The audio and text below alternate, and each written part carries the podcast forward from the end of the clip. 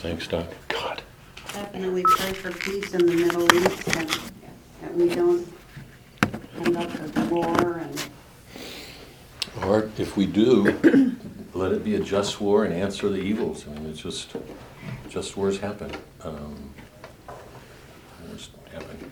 people in Australia who are battling those horrendous Fires. fires. We Definitely need our prayer. Barbara, you- you, would you, come on, what is it? Or I don't want to cry. cry, we're okay. You, you want to say, Um, take a second, we're not in a hurry here. my adopted son has had a DNA test done, Oh, Sorry.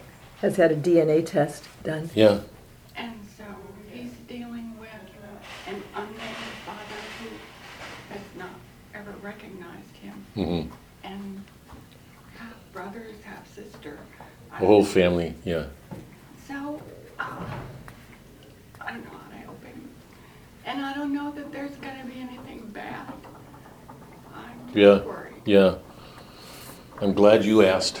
I'm glad you had the courage to do that. too. You did it. Um, let's start. In the name of the Father, Son, Holy Spirit. Um, thank you again, Lord.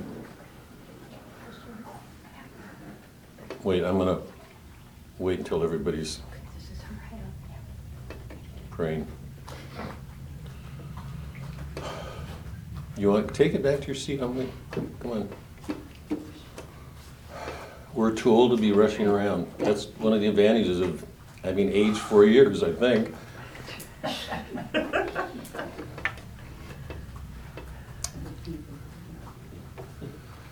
Thank you again, Lord, for the gift of our life from you, and the, the gift of our life from you, the gift of yourself, particularly in the Mass this morning. Um, it's a cold shower reminder. This man, um, sickened, decayed with leprosy, came to you knowing that you had the power to heal him if you would. What a great faith in him. He knew it. There wasn't a question in his mind. Help all of us to come to that same faith, particularly with problems um, no matter how difficult, how painful, no matter how much disorder is in them, what we've learned, Boethius, the scriptural readings, is that there's nothing going on that you're not working to transform into good. That's our faith. Hold us to that faith, all of us, um, particularly when it takes us close to the cross. Something frightening, I think, for all of us. Give us the courage to go there um, and do it gladly. Hard thing to do, to be thankful, particularly in burdens, but help us all to that, please. Ask us um, special care, particularly for the people in the armed services in all the um, war torn areas, particularly in um, the Middle East. Um, um, help our political leaders make the right decisions. If, um, if we're in war, um, please do what you can um, to spare lives, keep the number of deaths down. Watch over our country. We're facing grave, grave problems in our country today. Help our political leaders. People use reason to, in the wrong way so often. They mask disorders, vengeance, curses, self justifying. It's rare to see somebody use reason in virtue that they put reason in the service of a good will. Give our leaders better wills. Help them to be virtuous, both sides, to help pull our country back together again. And ask a special blessing on, what's his name, Barbara? Patrick, Patrick. How old is he? Will be 40. 40. Midlife crises are hard enough to come to a point in your life and want to discover who you are. I mean, it's shaky time. You reach a point and you realize, I think it happens to all of us, but different degrees, to wonder who we are, um, who we, where we came from, ultimately from you. I mean, I hope we all get back there, but but we don't know who our earthly identity is, um, particularly if we've not known our parents. Um, help Patrick go through this. Um, help him find some assurance, some quiet, no matter what he discovers, and um, and um, at the same time be with Barbara. Um, let her heart quiet, and have an assurance that no matter what goes on, he's in your hands, particularly in her prayers. So let this be a time of strengthening her, her talks with you. Um, most importantly, help us um, to bring the faith of that leper um, to all that we do. We offer all of these prayers in your name, Christ our Lord. Amen. Like they're on, right? Yes. Okay. Can you all pull out the Magi poem? I want to um, just, it really is good to see you guys, even some of you. It really is good, honestly, it's good to see you. Two weeks sometimes feels like two months, you know, it just seems like a long time. Anyway, it's good to see you. Um, I want to start with a question. Um, Eliot's poem, The Journey of the Magi, is a poem written towards the end of his life. It's one among many, or a small handful, of poems that have explicit Christian things. Um, another one of the really important poems written during this period is a poem called Marina. It's about the daughter of Pericles. It's, it, if we do anything, I'm not sure. I'm not sure. We'll talk about that later. But if we do anything, my wish would want to be to go back to Winter's Tale and do that again, and Pericles, because I think they're the two most mystical, and Pericles is the most mystical play. Of, nobody reads it because who's mystical in this secular world of ours? But he loses his daughter um, and has to go through this long ordeal, this period of loss. Thinks he's lost his wife and his daughter. It's very much like what happens in Winter's Tale when Leontes loses his son. Remember, his son dies, and he thinks Hermione, the queen, is dead. And um, when he sends Antiochus off with the babe, Perdita, to die, um, Antiochus dies. Paulina's his wife, she has every reason to hate him. I mean, think about how many women would be as forgiving as she is. She, you know, this is her husband, King killed him. She's the one that takes on Leontes and tells him not to have any children. Think about that, because all the political rulers are trying to persuade him to have a child, to have a successor for a whole country. So imagine what's being renounced right here. She's saying, do not do anything, because the oracle, you know, that he sent for and came said, um, Leontes is a tyrant. He will be without an heir until that which is lost is found.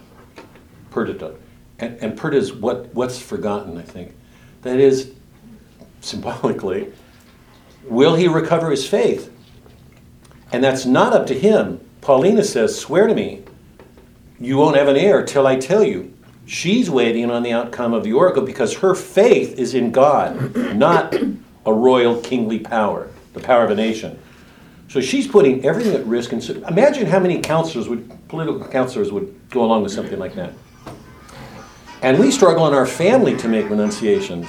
You know, uh, this is a nation. Anyway, there's a similarity between the two plays. They're very, very different um, in lots of ways, but there's that, that one theme in common. Eliot writes this poem called Marina, you know, aware of her, and he does the Journey of the Magi. And here's the question that I'd like to ask How many of us during the Christmas season hear those stories? Because every Christmas we do makes up Epiphany. We hear the story of the three wise men going and then knowing what Herod's going to do and going back another way. Part, part of the meaning of that is um, their lives are changed. They cannot go back who they were, having seen Christ. Um, we know that Saint Stephen's Saint Stephen is celebrated the day after Christmas. He was the first martyr, and immediately after that, the loss of the innocents, the death of the innocents. So Christmas is followed immediately by celebrations of death, horror, darkness. I don't think that's an accident.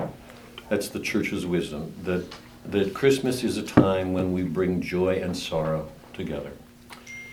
It's not one or the other, they don't cancel each other out, we're supposed to bear both of them. So, um, when you read this, my question is do you actually live it? Because one of the things that Eliot's doing is bringing that scriptural story into the present. So we can relive it. So it's told in our vernacular, our tongue, it's modern. Everything about it is modern, you, you will see. And he's so aware, that the kings are so aware of the moment that they even reach a point where they regret all the comforts of life because they know those comforts make it harder for them to give them up, to actually enter into this moment because their lives are going to be changed. The poem reminds me of the uh, Ignatian exercises. I don't know if any of you have ever read them, but in the Ignatian exercises, Ignatius, the, the practices of the, of the exercises are to go back to a scene in the Bible and reimagine it with you there. So you actually participate, you go through the scripture being one with Christ, as if there were no time boundaries. Time boundaries disappear. We're, Christ is with us now, we're with Him, going through those things. Our church asks us to do that all the time, and we're supposed to be with Him, not just in our heads, not in abstractions. So, um, the part of the beauty of this is he's created a poem, but it's like a palimpsest. Remember, a palimpsest is it's a surface with buried levels underneath it that have been replaced gradually. That's what our faith is. It's levels of stories, scriptures. So that very often what goes on the surface scripture is carrying meanings from those surfaces, those those texts, those story oral written underneath. That's what makes our tradition richer, and, and that's why, I mean, certainly, I hope you get it from the work we've done. It's why this course has been so important to me, because the modern Catholic doesn't carry those traditions. He's largely in a Protestant vacuum with his faith. And we're asked to keep that tradition living, because Christ is at work in every one of them. So here's the journey of the Magi. Did you take it? Have you taken it? Um, has what did what happened then get carried forward in our lives? This is what Eliot's doing. You'll hear it in the language. And more importantly, too, notice what Eliot does with birth and death. Just be aware of that, okay? Because most people in our world, Christmas comes, the last thing on anybody's mind is death. You're out buying presents, you're looking forward to the tree, the tree gets buried under presents, everybody's supposed to be happy. It can be a hard time for lots of people. Lots of people suffer. But, you know, the commercial take on it, be happy, be joyous. There's never a hint of anything, any sorrow, any burdens. So pay attention to what Eliot does with birth and death, okay? the journey of the Magi, T.S. Eliot. The cold coming we had of it, just the worst time of the year for a journey and such a long journey. The ways deep and the weather sharp, the very dead of winter, and the camels galled, sore footed, refractory, lying down in the melting snow. There were times when we regretted the summer palaces on slopes, the terraces, and the silken girls bringing sugar. Then the camel men came cursing and grumbling and running away and wanting their liquor and women, and the night fires going out and the lack of shelters. And the cities dirty and the towns unfriendly, and the villages dirty and charging high prices. A hard time we had of it. At the end, we preferred to travel all night, sleeping in snatches, with the voices singing in our ears, saying that this was all folly. Then at dawn, we came down to a temperate valley, wet below the slope, snow line, smelling of vegetation, with a running stream and a water mill beating at the darkness, and three trees on a low sky.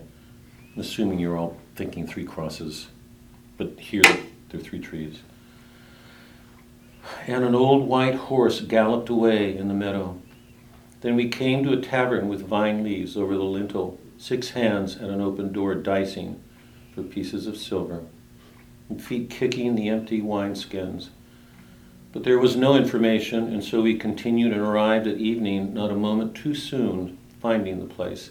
It was, you may say, satisfactory. All this was a long time ago, I remember, and I would do it again, but set down. This set down. This. Were we led all that way for birth or death? There was a birth, certainly. We had evidence, no doubt. I had seen birth and death, but had thought that they were different. This birth was hard and bitter agony for us, like death, our death. We return to our places, these kingdoms, but no longer at ease here in the old dispensation with an alien people clutching their gods. I should be glad of another death. Do we go back after the Magi stories at Christmas and after Christmas? No longer at ease in our world. Are we detaching ourselves the way Christ has called us to? And that's part of what we're seeing in these three kings when they return. That leads to say, I should be glad of another death. Why doesn't he say, I will be glad? Sorry? Why doesn't he say, I will be glad? Good, well, good for you. I don't want to take too much time because we don't usually talk about the poems. That- That's a good question. Can anybody answer that?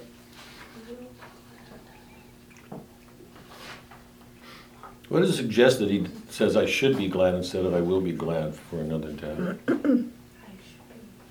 He's hmm? putting a should on himself, and we're always told, don't should on yourself. But he, he's putting a command on him, like if he doesn't, he's gonna be guilty. I should be glad of it. Who says you should be dead, death? So I like, yeah, Well, Yeah, it's, No, no, like, should. is There's he, no is he should. glad or, would he be glad or not? Or is he thinking he's not gonna be glad? No, no, no. I think the point is, should be glad. There, ch- well, stop me here. Your poor-year-old son's good. There are times in our life where we reach points and look back, or even look at ourselves right now, full of regrets, wishing I were a better person. I spent my life doing this. and it's at those moments, because they really are liminal moments, a threshold, liminal moments, when you know you're entering another world. I don't like that term, but you're carrying baggage. I don't like that term. You're carrying that old life with you, and you know you've got to change. You know, so you, you enter it. You, I mean, you can say I will be, but you know, I, I should be glad of another. You're, you're wishing um, another death because what you're facing is going to be really difficult. You can't be the same person you were. What does that mean for you? Who in the world understands it? Anybody else? Well, when we go through little deaths in our life, die to self, die to our Right, addiction, right. we, we become a better person. Right. And that's the birth. Yeah, but well, it- yes, and a death, both. Yeah. And I think that's the the, the center of the poem.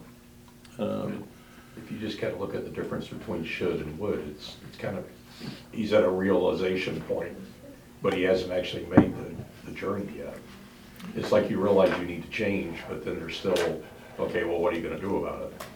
yeah, and it, it's remember, I should be glad of another death. It's um, who's who who in this, even with all the changes we make. This is with all the changes that we all make. How many of us want to go to the cross? And I'm really saying that's not just death. I'm not talking about just dying. I'm talking about the humiliation, the scorn, being spat upon, a, a God that we're supposed to so we we have to get so far away from the appearances of the world, our place in it, the way we see people looking at us, you know, the way we look at ourselves. Um, it's not an easy thing to do. Um, and, and very often I think we want to avoid it. You know, there are different kinds of deaths. Um, The other thing, Robert, is that he's, he's English, he's sorry? he's English, Yeah. and um, that English are more likely to say I should when what they mean from our vernacular is I would be glad of another death. So it, it may just be, But I think there's a, yeah, I think there's, I- I- I- he, Eliot's a master of language, and I don't think this is just dial, or, yeah, dialectical, or, it's a dialect, you know, should. I, I think he means should because there's an element of an imperative here. You know, it's not I would, that's a conditional. I should has an element of an imperative. You know, that there's a push there. Um, the trying to get away from something, realizing the struggle, but realizing the meaning of death now that he's had this experience, you know, co- connecting death with Christ's birth. Do you know how he died? I'm trying to- Eliot? How did he die? I don't know, let's go on, Linda, because I, I want to get to this and I don't want, I just want to keep with our practice to read lyrics that, very quick review. Um, The, just a couple of things. Remember that in the Custom House, um, Hawthorne begins the story in the present, his present. So he sorry, grounds it in present exist in history. The the changeover in the presidency, the president's a real president. So we're not in a fictional. St- we're in a what would you call it? A journalistic piece of writing, sort of basically, because he knows that he's going to write a romance. It's the same sort of thing that Haw- or Melville wrote. Remember, romance means a story dealing with improbables, things that lots of people won't believe. When Melville published his works, people were really critical of him. Lots of people hated him. They thought he was writing this nonsense. A whale story, a whale that has a will that is trying to get out at something. Because remember, what's at stake in Moby Dick is, is this is it's such. I, I use the word exorcism. That Melville has come to realize that there are in the um, Protestant, the fundamentalist Puritan doctrines of that time, inhuman elements, absolutely inhuman. That some people could be born into this world without having any choice about their outcome, that God had predestined them to be damned. Is to me, it's an inhuman doctrine, and that, but that was Calvin's doctrine. Ahab lives with that. I mean, everything he roils against is the sense that that, that it so takes away from any sense of human dignity that he's outraged. That well had that malice in him. He be, remember that I'm going to break through the mask. He wants to get through the world of appearances to the thing beyond, and he knows that thing beyond is malicious. It's an evil. So he's he's going after that element in in um, Calvin that sees God as consisting of some evil. That he would do that. You know that he would create a human being evil. It's so against our belief that everything God created was good.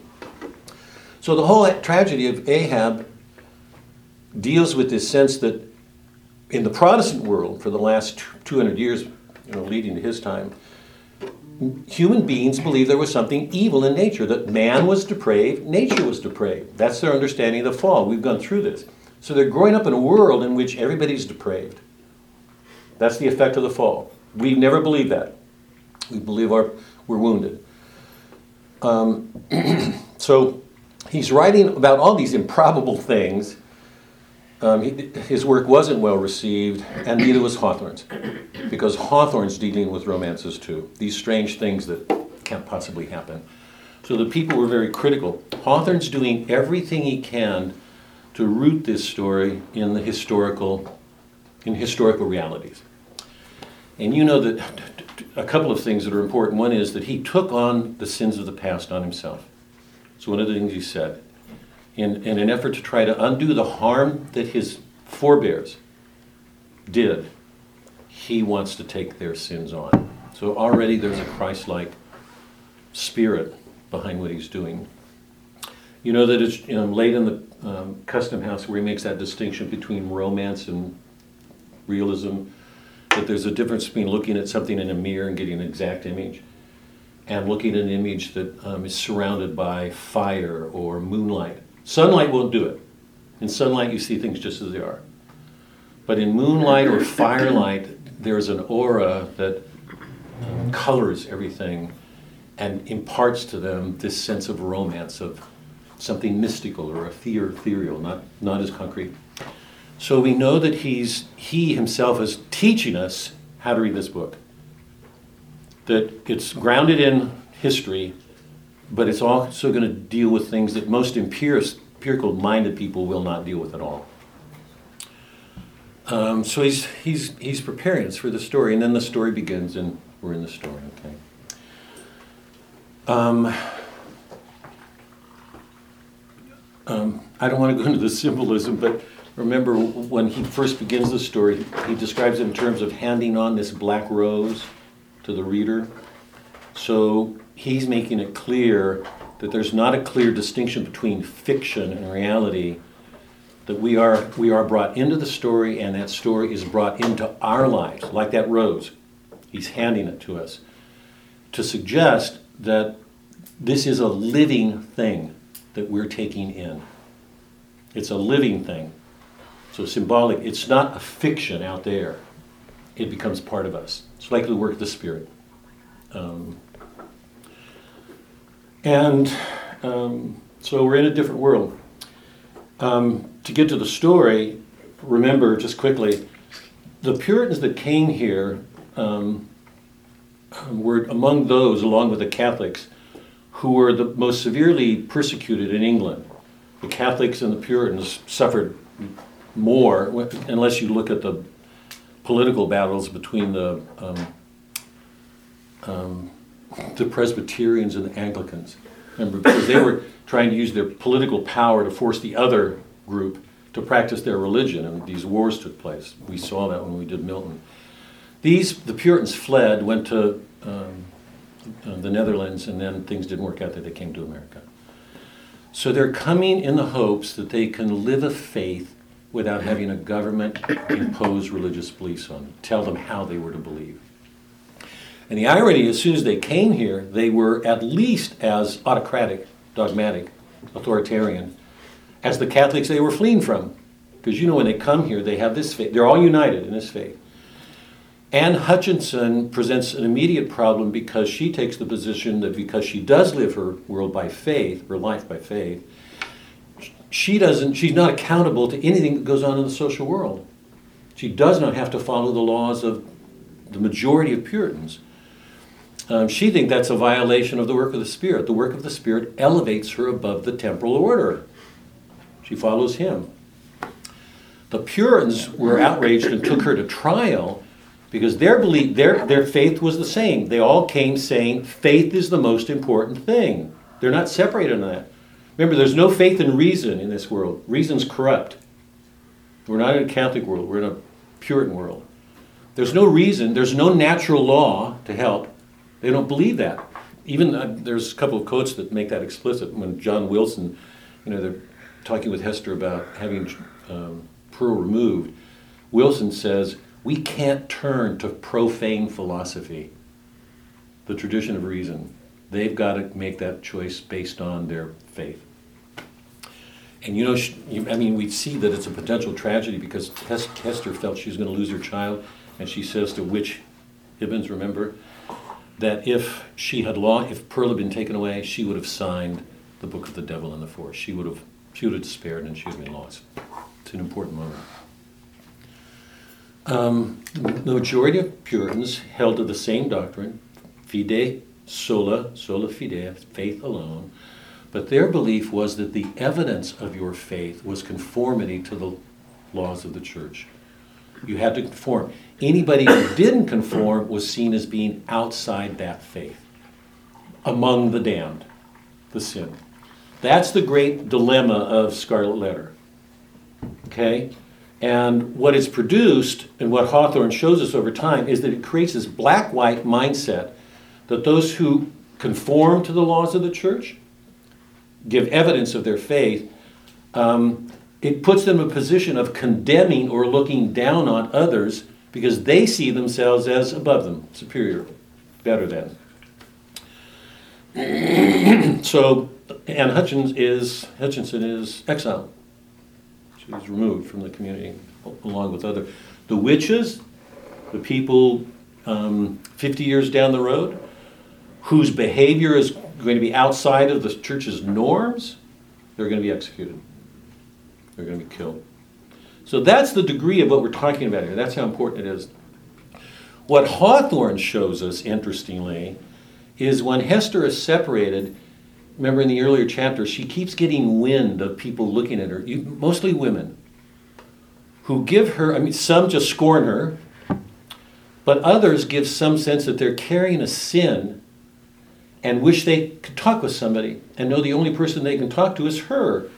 Because in that community, anybody showing sin, presumably among the damned. Is everybody clear in this? I just really want to be clear. So it just reinforces this sense that nonconformists are bad. I believe that same attitude is carried over in America today, and what it's produced is what we know as an adversarial culture. Because they're so aware of the hypocrisy of Christians that they claim to have all this love, and that's the last thing they do, and it produces this rap adversarial culture calling those hypocrisies out. Nothing's different. We're in the same, in my mind. You know, there's a lot that's the same. So, one of the things that Hawthorne makes clear are ironies that some of these, particularly women, give some indication in their looks that they carry a sin, that they have no way to deal with it. Um, and one of the things that emerges as we move through the book is that we become aware of the blindness um, because all these people claim to know the soul of these outsiders, the people that are cast out, you know, the damned. And they don't have a clue. They do not have a clue. The two people whose interiors we know are Hester's and Dimmesdale. And both of them are racked by a sense of sin. And what increases the irony is everybody in that community, because of its norms of conformity and its tendency to look down on anybody who's in sin, is to look at Dimmesdale as he's a saint. Now, how deep is the irony there? Dims, Hester's being made to carry the burden. I, I, we, what we see is there's an element of spite to what she's doing. There's an element of pride because she's forced to do it. At the end of the book, she'll come back freely, which marks a real change in her. Um, but she, she bears it. Dimmesdale doesn't because he's the minister. For him to disclose that he's the father of Pearl would shatter the community because they all think he's a saint. So that's one of his burdens. It's one of the reasons he can't. So that's the tension of the book. The irony is it's the poet who makes us aware, in a way the Puritans are not aware, that there's sin everywhere. And what the, one of the central truths of Scarlet Letter is it's only those people who carry their own sins who are able to really sympathize, love another. The people who think they're better than other people, self righteous, condemning.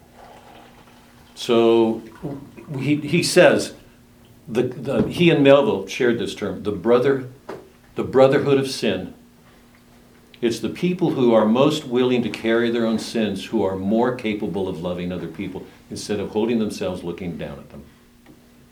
So that's the great, those are the, I think, the great tensions of the book, and I want to, I want to get to the end so that we look what happens with Dimmesdale Confession. But Jay, go ahead. Yeah. Yeah, and I don't mean to get us off the track, but I'm, I'm, you said this Sorry. book was was not well Because I wait, wait. Sorry, because I can't hear you and I want to hear you. Sorry. You said the book was not well regarded, particularly when it was Received. Yeah. published. Right. Well received. Yeah. I'm struck by the number of people in this room who read the book either in high school or in mm-hmm. college. Right. So over, it was published in 1850. Most of us were in high school or college in the 60s and 70s. What happened that this book became seen as the quintessential American novel to the American education system? That the Scarlet, everybody had to read the Scarlet Letter in the 60s and 70s. I mean, I don't have a. I don't think I have a good. answer. That's a historian's province. I, my response to that is that it. If you're in dealing with a school curriculum, and you have any sense of excellence, you want to, you get the very best books. And in the 19th century, the, the very greatest books would have been Cooper's, the Leatherstocking series, and Hawthorne and Melville. And if you were serious and you had to limit, there's no way you could go through that without saying that Scarlet Letter and Moby Dick were the great books, the, the most profound, the most beautifully written, and one of the most artistic. Cooper, I think Cooper's a great writer, but if you're going to narrow it down somewhere, you're going to come down to those two writers. Um, by the way, this is what I forgot to tell you, and I don't want to lose the opening here because I, I know I'll forget.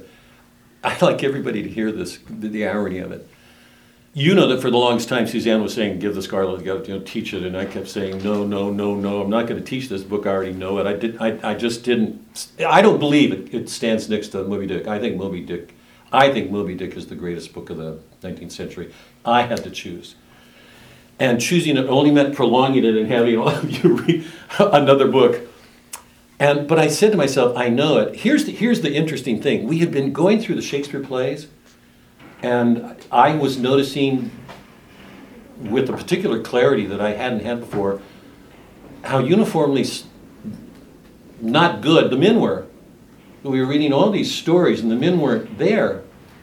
Um, you remember in uh, Merchant, All's Well, um, can't remember, but uh, Chaucer, you know, the, it was the women who were the remarkable creatures. And here's the interesting thing I, ne- I never had them in that sequence in school when I was being educated.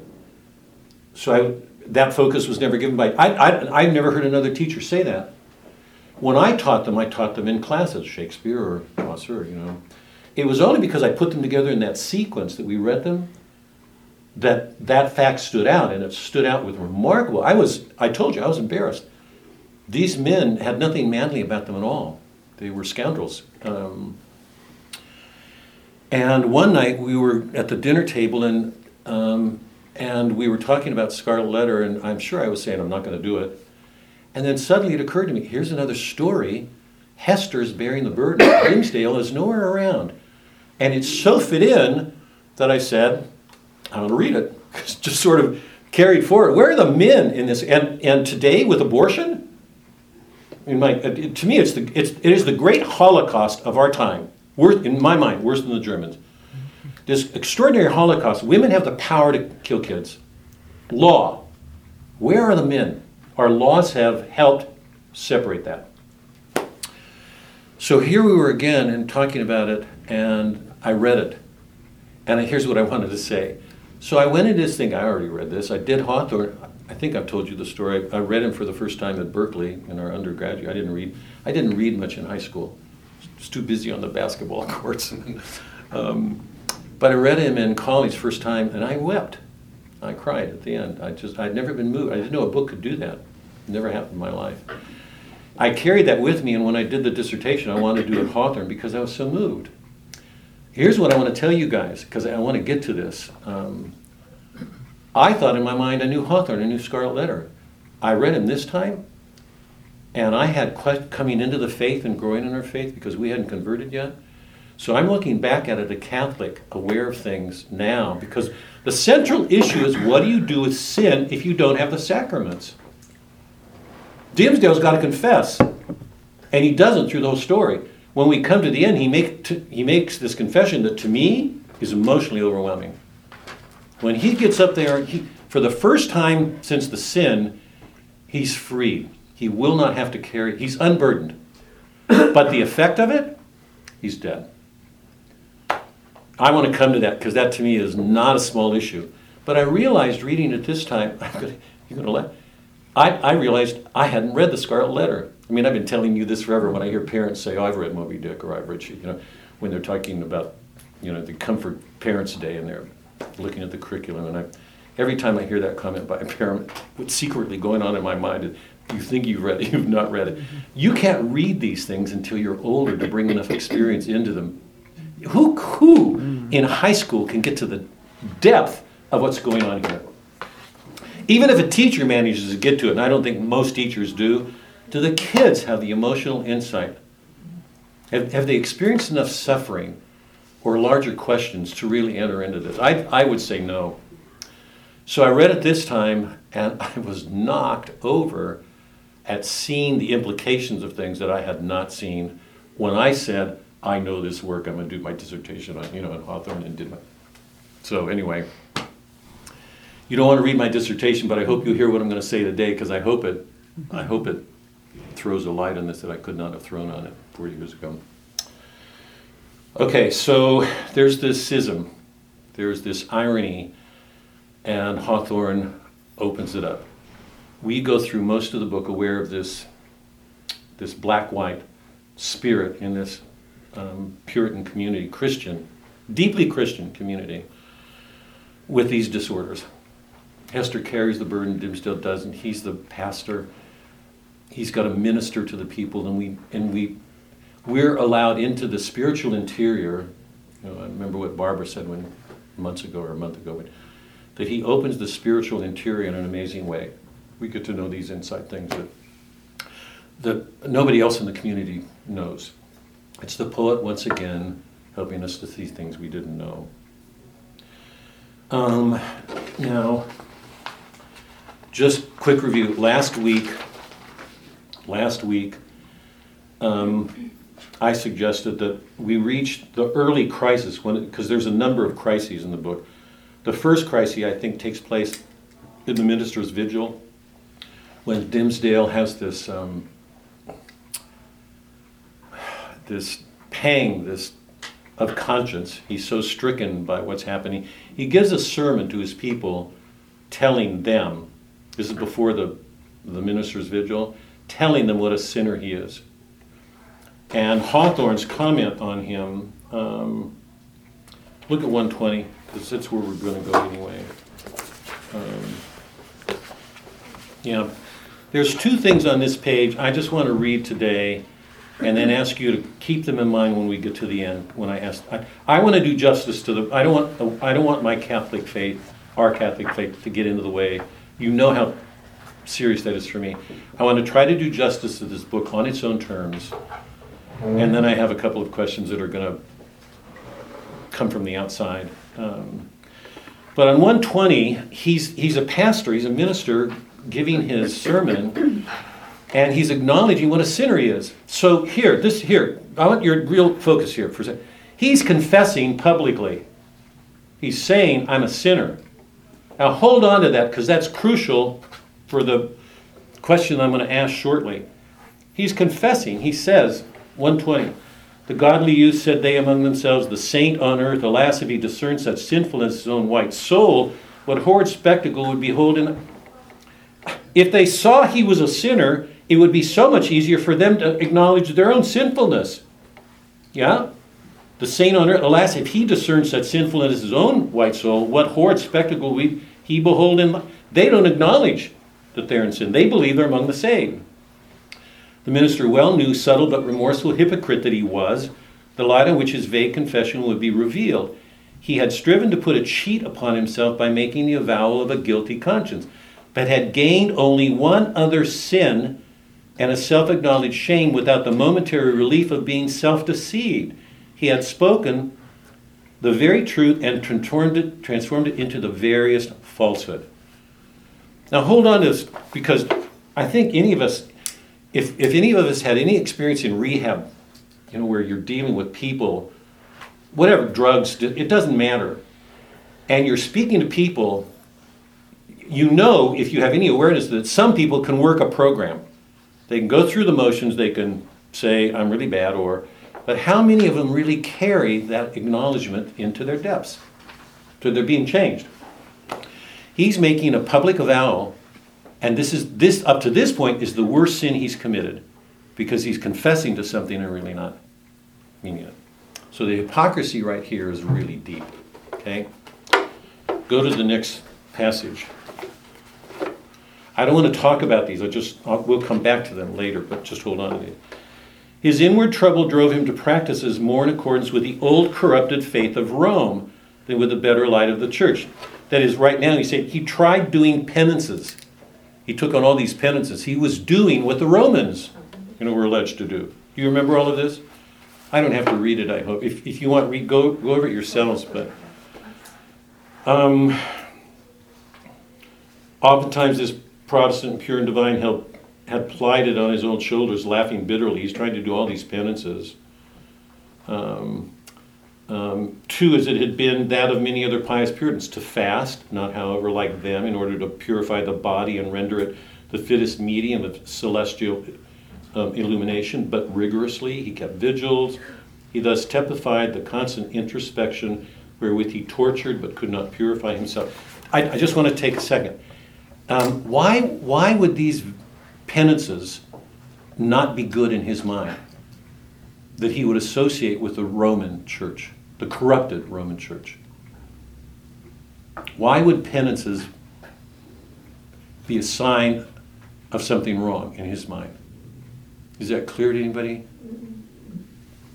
Does it have to do with redemption, that there's no redemption?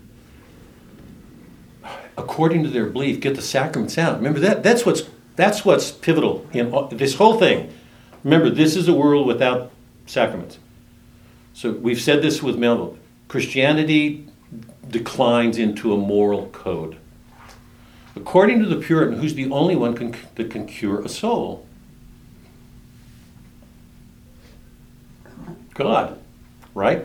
The, the, that, that second passage I want to go to, I'm not going to do it now because I'll just mention it. Remember the great conflict in the first half, the crisis when, is when Dimmesdale ascended the scaffold at night.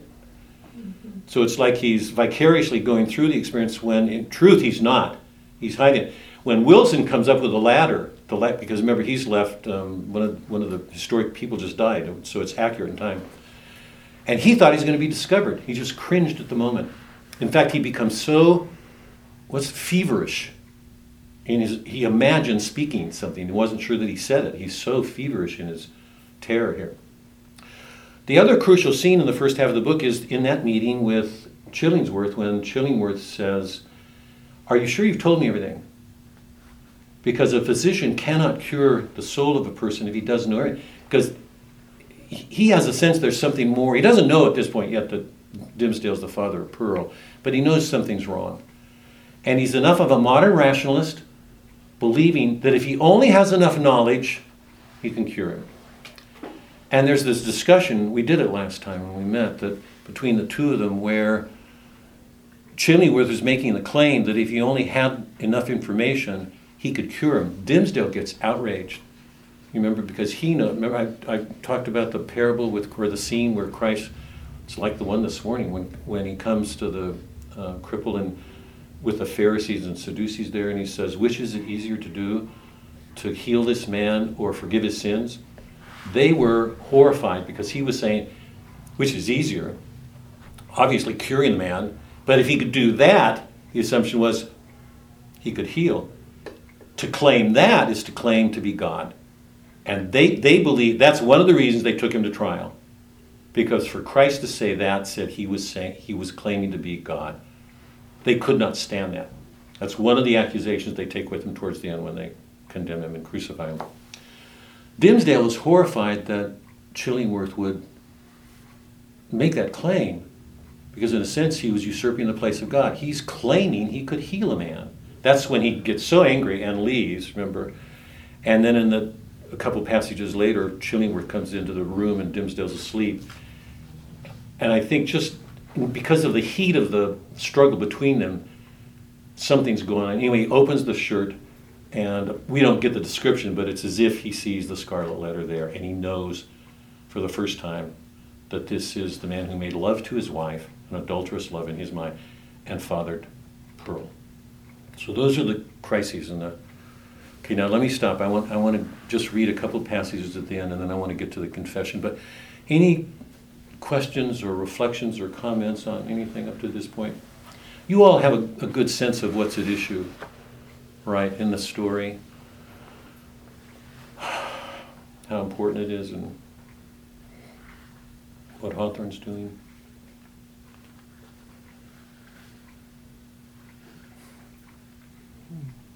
I don't know if my wife is saying get on or Yes. That's why I don't often look that way. I know that looks so well. That's an unfair question, Robert. You should just go on. No, it's not. It's not. I just want to know because we're re, we're at break point. I want. Here's a funny. On Monday night, there's a couple. Um, Dave, you know, I think you know David because he's come into the summit. David and Millie were here, and apparently when we were cleaning up, people were leaving because you know David just had this operation and, and has been doing really great. And Millie was asking how I was doing because they know I've been having back problems and leg problems, and the two of them were talking, and I, I saw the smiles come over both of their faces just as we were about to leave, and I said, "So what's going on?" And I, I somewhere in that, Suzanne was telling her how stubborn Robert was because of the way, he, and she was giving her a knowing look because David has been a headache to her that he's not doing everything. was laughing at it, but. No questions or anything on this first half?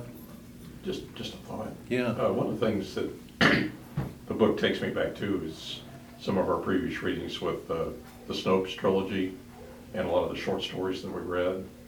Because you kind of see the fallacy in the society that, that existed there as well, where, you know, the, the humans start to, to lay out laws that are, are clearly not aligned with God's laws. And our human nature. And then, and they start living those, and you can kind of see what happens to the society when that happens. Because one of the things that, you know, I, I questioned was what, you know, it- it- you know, these are kind of like the same people that were the founding fathers. So what was different? Because clearly there was a big difference between the people who managed to get together and form a new nation and write a constitution. Right.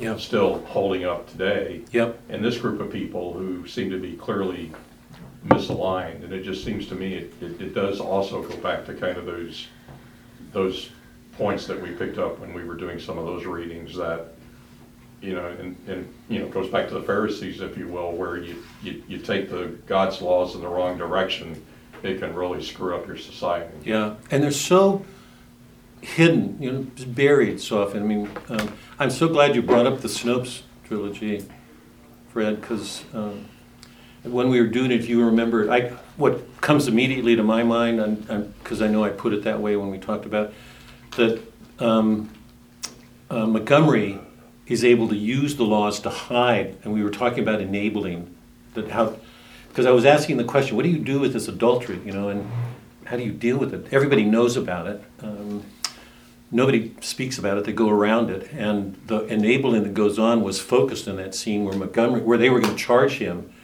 and he made it clear to them there's no way they would because to do that would embarrass their whole community. And respectability, holiness wasn't what they lived for. Respectability. So respectability again and again and again, all the way through Faulkner in Melville. Respectability becomes that shield. You hide behind it, you refer to it. It keeps you from risking the suffering that it will involve if you break it. Or accepting. It. Yeah, or, or, or hide from the suffering by accepting it. Yeah, I mean, just. Anyway, I'm so glad you said that. Yeah, it's been it's been a constant. Yeah, one. I mean, I don't want to I don't want to prolong this, but it seems to me one of the interesting differences between the founders is they were steeped in this philosophic, um, political tradition.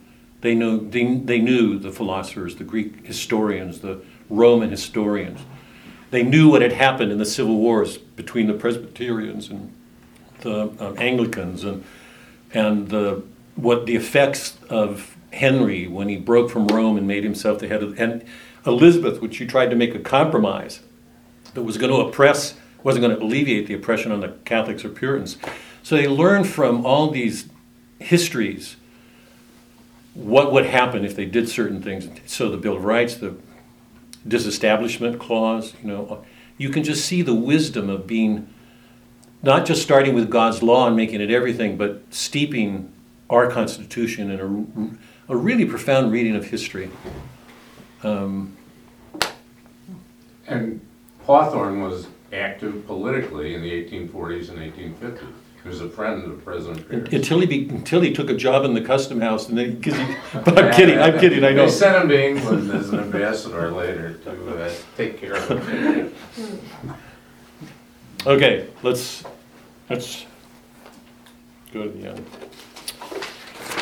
Very quickly, I just want to read a couple of passages um, to summarize the last eight chapters. In chapter 17, um, Hester has reached a point where she's seen Dimmesdale's health fail so badly, and she knows Chillingworth is his physician and believes that he's doing things actively to um, to increase that, you know, that um, the decay, the deterioration that's taking place in Dimmesdale. And she regrets having concealed his identity. So she wants to meet with Dimmesdale and let him know to help him get out of harm's way. So she plans to meet him in the forest. He's coming back from, a, from meeting somebody, and, and she waits for him. They're in the forest. When they come together, I, I don't want to read these because I want to get to the last questions, but they're both described as ghosts from another world.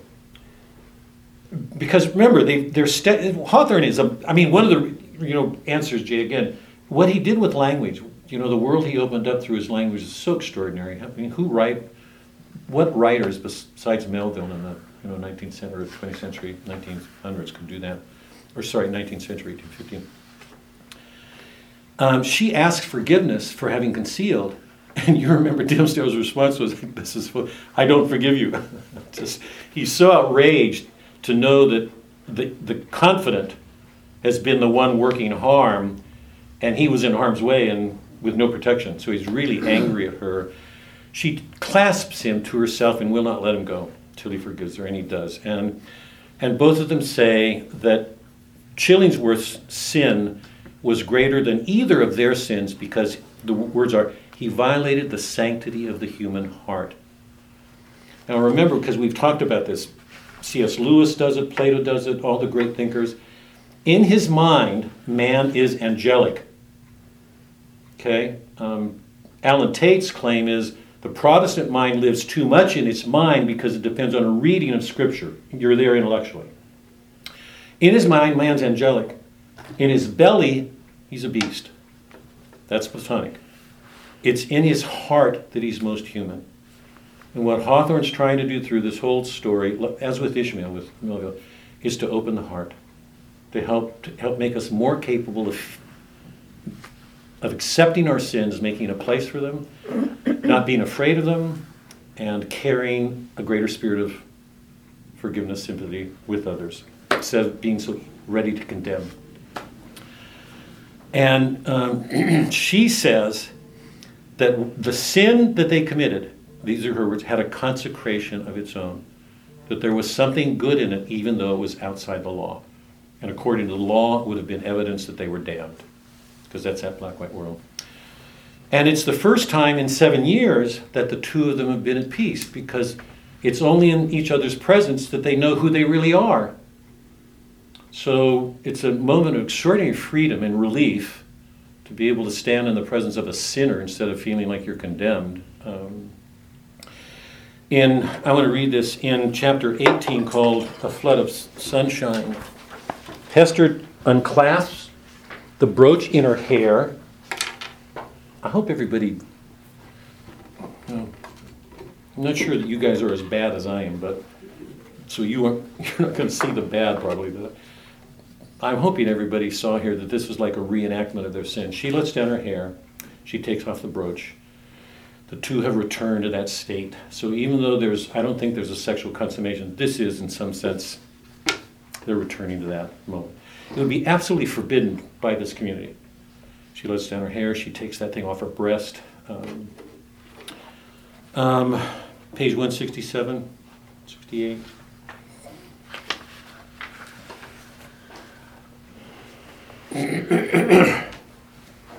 Now, this is what's interesting, but remember this. Remember, we've talked about the force as the, as the meeting place of the black man, the man, and where the black masses take place. Okay? Here. So, bottom 166. The decision once made, so remember, her, and this is hers, not his. Her decision is if the two of them are going to have any freedom or relief from this suffering, they've got to flee. Her suggestion is to get away, either to go west or go back. And it's interesting, her decision is to go back to the world they've left, which means in some ways going back to a Catholic Europe, or at least a divided Europe. It's but Catholicism there. 167. It was the exhilaration effect upon a prisoner just escaped from the dungeon of his own heart, of breathing the wild, free atmosphere of an unredeemed, unchristianized, lawless region. His spirit rose, as it were, with a bound and attained a near prospect of the sky. Of a deeply religious temperament. There was inevitably a tinge of the devotional in his mood. Do I feel joy again? cried he, wondering. I thought the germ of, of it was dead in me. O Hester, thou art my better angel. I seem to have flung myself sick stained, sin stained, sick sin stained, and sorrow blackened down upon these forest leaves. This is already the better life. Why did we not find it sooner? What's the problem here? I mean, it's it's it's hidden. It's not. We'll we'll get it. But anybody? A danger here for the two of them. Let's say they flee. They, you know that they don't. I mean, they're, they're not. But if they did flee, could their fleeing back to Europe remove the sin in both of them? Can you ever leave your sins behind? It doesn't matter where they're going to go. You know, what, what's interesting here is they're going back to an unchristianized, unbaptized world. That's what nature represented. So even though this whole episode is presented in a positive light, that it's a natural reenactment of their sin, it's a beauty. Pearl's going to show us that she's absolutely at home here. So while there's this beauty, something really good, it's also the unredeemed. That's the nature. So to go back to that world is to give up your graces and go back to the natural man. And we know in this world the natural man is depraved. Um, so speaking, she undid the clasp that fastened the scarlet letter, taking it from her bosom, threw it to a distance among the withered leaves. The mystic token alighted on the hither, hither verge of the stream with a hand's breadth farther flight. It would have fallen into the water and given the little brook another woe to carry. Because remember the description of the brook, it's a, this flowing thing in nature, is that it carries all these woes. It's like an image, Dante, the ancient world, an image of the grief of history. Um, um, down below, a crimson flush was glowing on her cheek that had been so long pale. Her sex, her youth, and the whole richness of her beauty came back from what men call the irrevocable past and clustered themselves with her maiden hope and a happiness before unknown within the magic circle, circle of this hour. And as if the gloom of the earth and sky had been but the eff- effluence of these two mortal hearts, it vanished with their sorrow. All at once, with a sudden smile of heaven, forth burst the sunshine, pouring very flood into the obscure forest, gladdening each green leaf, transmuting the yellow fallen ones to gold, and gleaming adown the gray trunks of the solemn trees. What had been in shadow is now bright. Nature approves. There's no other way to put this moment. And it's, it, it is almost overwhelming to me because this, this would be scandalous to the Puritan community.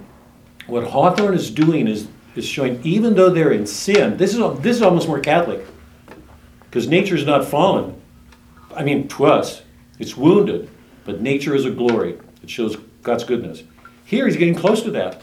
You know, they're in sin, but she takes off. They, they both are restored. They've recovered some good. And to signal that, the sun comes out. Nature's approving. There's something good here in this moment.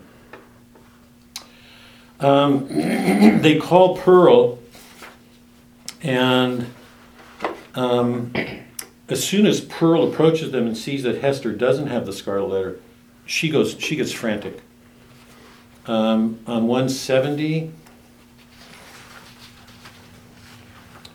remember over and over and over again, you know, in the middle of 170, she had been offered to the world these seven years past as the living hieroglyphic in which was revealed the secret they so darkly sought to hide. All written in this symbol, all plainly now. Remember, each sin is a sign of a deeper sin invisible in every soul. It's the sin of absolute corruption from the fall. These are all signs.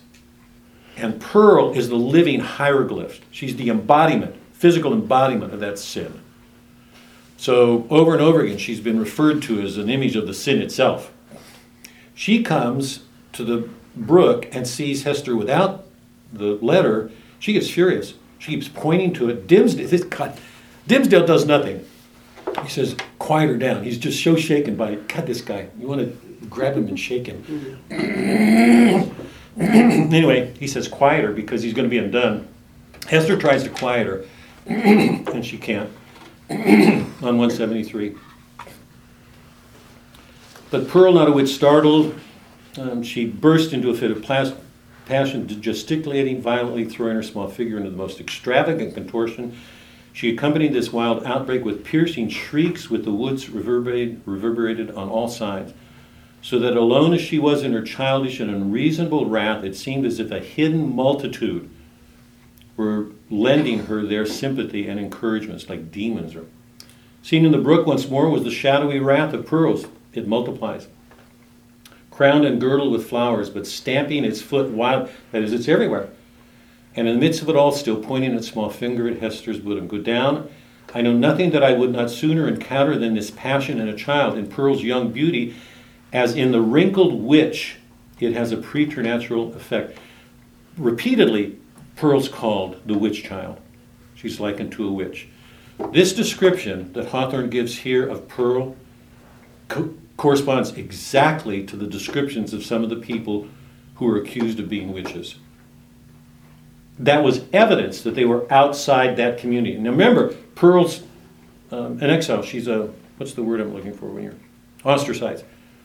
They're ostracized. She stands outside the children, they make fun of her. She's called a witch child. She will shortly, again, by the sailors. One of the sailors refers to as a witch child. She said to him, You ever say that name again, I'll put a curse on one of your ships. and the guy quiets down.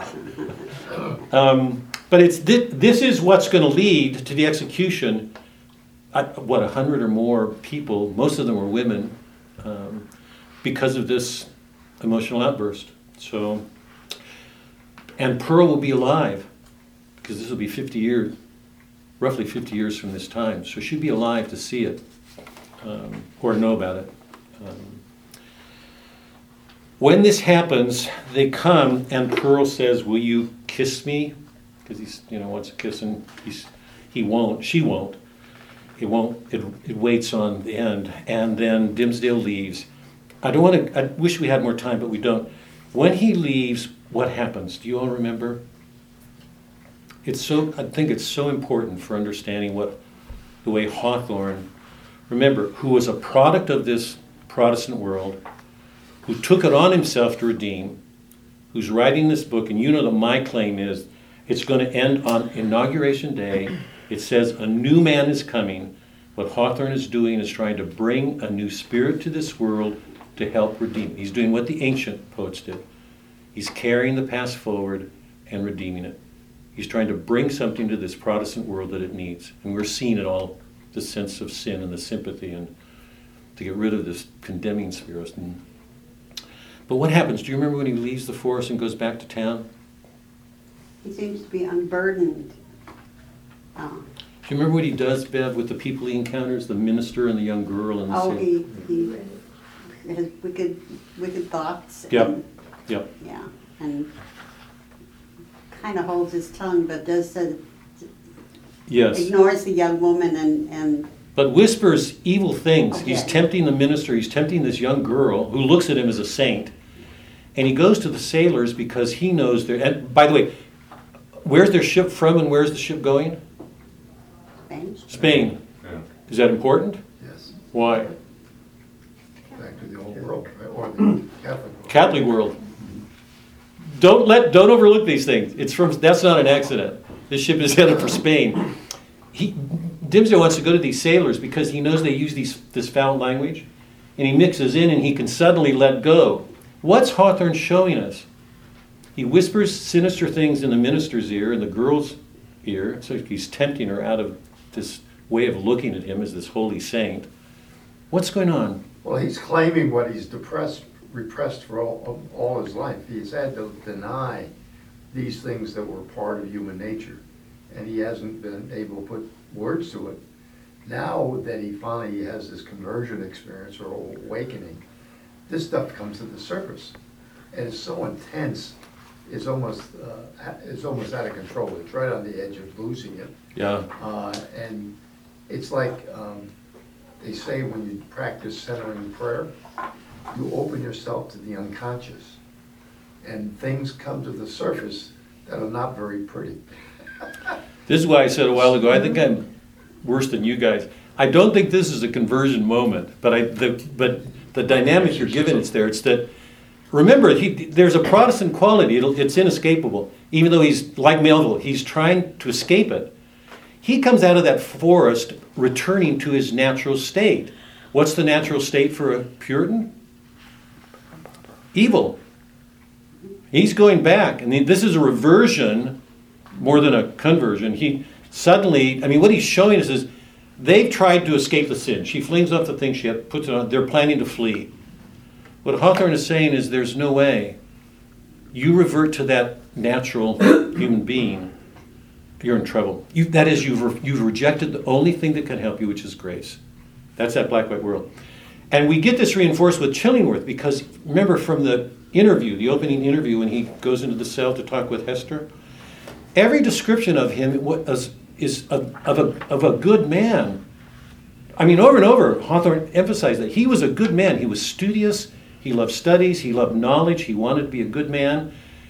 Um, he worked with the Indians as a part of wanting to learn this goodness, but he's an image of the natural man. Without grace, and when he comes home and finds that Hester is pregnant, what takes over is this wanting vengeance to get back, and he becomes consumed by it. There's no help for him in grace. He doesn't turn there. He's the, remember, we look, he wants to heal Dimmesdale thinking that his natural powers, his powers as a natural man, are sufficient to heal the soul of, a, of another human. That's blasphemous to Dimmesdale. Only Christ can do that. So when Dimmesdale leaves the forest, I, it, it's so well, it's so, it's so, it's wonderful to watch what Hawthorne's doing. We're see Dimmesdale revert. He thinks he can get free, but it's left him defenseless against this unconscious, you know, just these deeper, disordered things in the human soul that, um, at least before, even when, when he was hiding, he had the protections of a belief. You know, he was trying to live as a minister and Okay, I What want does to. he, does he not become, well, seeking revenge is, is, becomes the central motive. And it consumes him, and it really destroys him essentially. Yep. Now, what, what I was thinking of, uh, it's like what he did, uh, um, to Dimmesdale would be equivalent to what, um, Iago did to, Yep. Yep. it's like they're practicing a certain type of evil, Destruct. Yeah. and it's incredibly Yeah. destructive. Yep. I couldn't agree more. And the parallels to me exact on. If you look at modern literature, um, beginning with the Renaissance and Shakespeare, Iago to me is the perfect image of the natural man um, given in to the worst things. I mean, he, he- there, he says, I am not that am, or it's the inversion of I am that am. Um, everything about him wants to hurt. He says, I'm nothing if I'm not critical. Everything he does is to destroy. And Dimmesdale at the end, I, the parallel to me is he, he's just, he's like another, it's another, it's what is it, 150 years away or 100, yeah. Same, Ch- Chillingworth is one of the, I think, one of the most extraordinary images of a evil man in modern literature. And we're going to count another one in um, Dostoevsky in this first volume. I'll be blind by then. Is, is there any significance to the, the brook that Pearl was on one side and wouldn't cross it? I'm ju- you Go know, ahead. Do you have a thought on seems- that? I don't know, it's- th- they were, they kept trying to get her to come. Yeah. and She wouldn't cross that, Yeah. and it was like, um, I don't know if it was like good and evil, or, or death and life, or I just thought that was a boundary. It is. I mean, I think you're absolutely right on. Mm-hmm. When I, I, I- I don't think I can give you an exact answer, but I couldn't agree with you more with the question. It reminded me of, of, all of you should be aware of this. I mean, we saw it in Homer, we saw it in Virgil. It, it becomes really explicit in Dante at the top of Purgatory. Because remember, the two rivers were the river of Eunoe, which was the river into the underworld in the ancient world. It's there at the top of Purgatory, and the, the river of uh, Eunoe and Not Styx. no, it Styx its below and up to, Oh, oh, Lethe, huh? Lethe, Yeah, is it? some- I- something Nothing. like that? Yeah, but there, anyway, one is the um, washing away of evil deeds, and the other is restoring a memory of good deeds. So both of them have as their aim getting free because they can't go into the heavens carrying sins. Purgatory washes them away. the river in Hawth, or the stream in Hawthorne, I think, has a more negative. But he's aware of those boundaries, and I think he's using it. To me, I, th- I think it's, s I'm not sure of this, but my tendency is to think that it's an image of the woe that one has to carry. By taking off that letter, it's as if Hester is denying that she has to carry that woe anymore. And Pearl's on the other side, furious. It's really important because what Hawthorne is saying is if we don't learn to carry our sins and make them a part of our lives and how we treat each other, we will never learn how to love. The, the sympathies of the human heart. When Pearl gets furious, she's saying, put that letter back on. That's your sin. I mean, that's unconscious, but it's like a child's intuition. I think the brook, and you're right to point it out, is a reminder that the boundary there has to do with woe. When Pearl ta- or Hester takes that thing off, it's like she's she's returning to this world of freedom, thinking that they can flee, that that will do it. It will not do it. You can't escape your sins. I mean, th- well, in this world. Let me wait on that, but um, I just want to quickly look. You know, in the procession, um, I would like to look at this, but we don't have time. But on page 199, um, around there, Hester and Pearl meet Mistress Hibbins, and she talks about Dimmesdale in the forest. And Hester's response is, I don't know anything you're talking about. And um, Hibbins actually gives a prophecy that Dimmesdale, see if I can, will. How the hell did she come up with that? I mean, it's almost. I She's mean, a it's- witch. It's a perfect quote. I She's a mean, witch. She's a witch. Oh, okay. No, what's your answer? 'Cause I mean, when, Well, I'm just thinking that it's like, she was a witness to this, and she had the perfect truth. It was almost like a test, are you gonna own this? And she does, and he doesn't, Uh, and it's like, it's on 198. I but was just she, well, that's where she would go as a witch into that. Was she one of the ones that were killed later? She's, Oh, she's executed four years after this, it's it- long before the witch trials. In four, ye- I think it's roughly four or five years from this point, she will actually, historically, this woman is a historical, will be executed. On 198, just quickly, I don't want to take time, but she says, um, Hibbins alludes to this meeting and, and Dimmesdale going there. Um, it's not for me to talk lightly of a learned and pious minister of the word like Mr. Reverend Mr. Dimmesdale. Hester's denying it. Fie, woman, fie, cried the old lady, shaking her finger at Hester. Dost thou think I've been to the forest so many times and have yet no skill to judge? Yea, though no leaf of the wild garlands which they wore while they danced be left in their hair, I know thee, Hester, for I behold the token. We may all see in the sunshine, and it glows like a red flame in the dark. Thou wearest it openly, so there need be no question about that. But this minister, let me tell thee, because I hope everybody's clear. Dims, in this world, Dimmesdale is in danger of damnation because he's not committing in sin. That's evidence that he's not among the elect. He's not in that Puritan group. That is everybody clear on this division? Majority of the Puritans, you live by these rules, and so from that perspective, he's damned.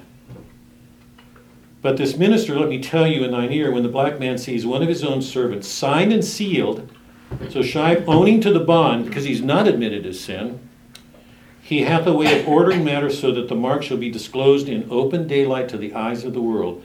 What is it that the minister seeks to hide with his hands? It will be in open daylight. What's going to happen in just a few moments? So let me go back to this question. What's Hawthorne doing? This is a prophecy, and it will come true, and it's from a witch. Now, what do we say about this? God, the ironies just multiply. I mean, one of the obvious ironies, she's going to be executed. Should she have been? She may have a preternatural knowledge of things. That, and people are going to say, which? Let me go back. You know that I put this forward, that I, I think that the Protestant mind is largely Platonic. C.S. Lewis says it. The Catholic is largely Aristotelian, starting with the comments, starting with a knowledge of forms that are peculiar to angels, not us. In Plato's Phaedrus, he says there are four kinds of love.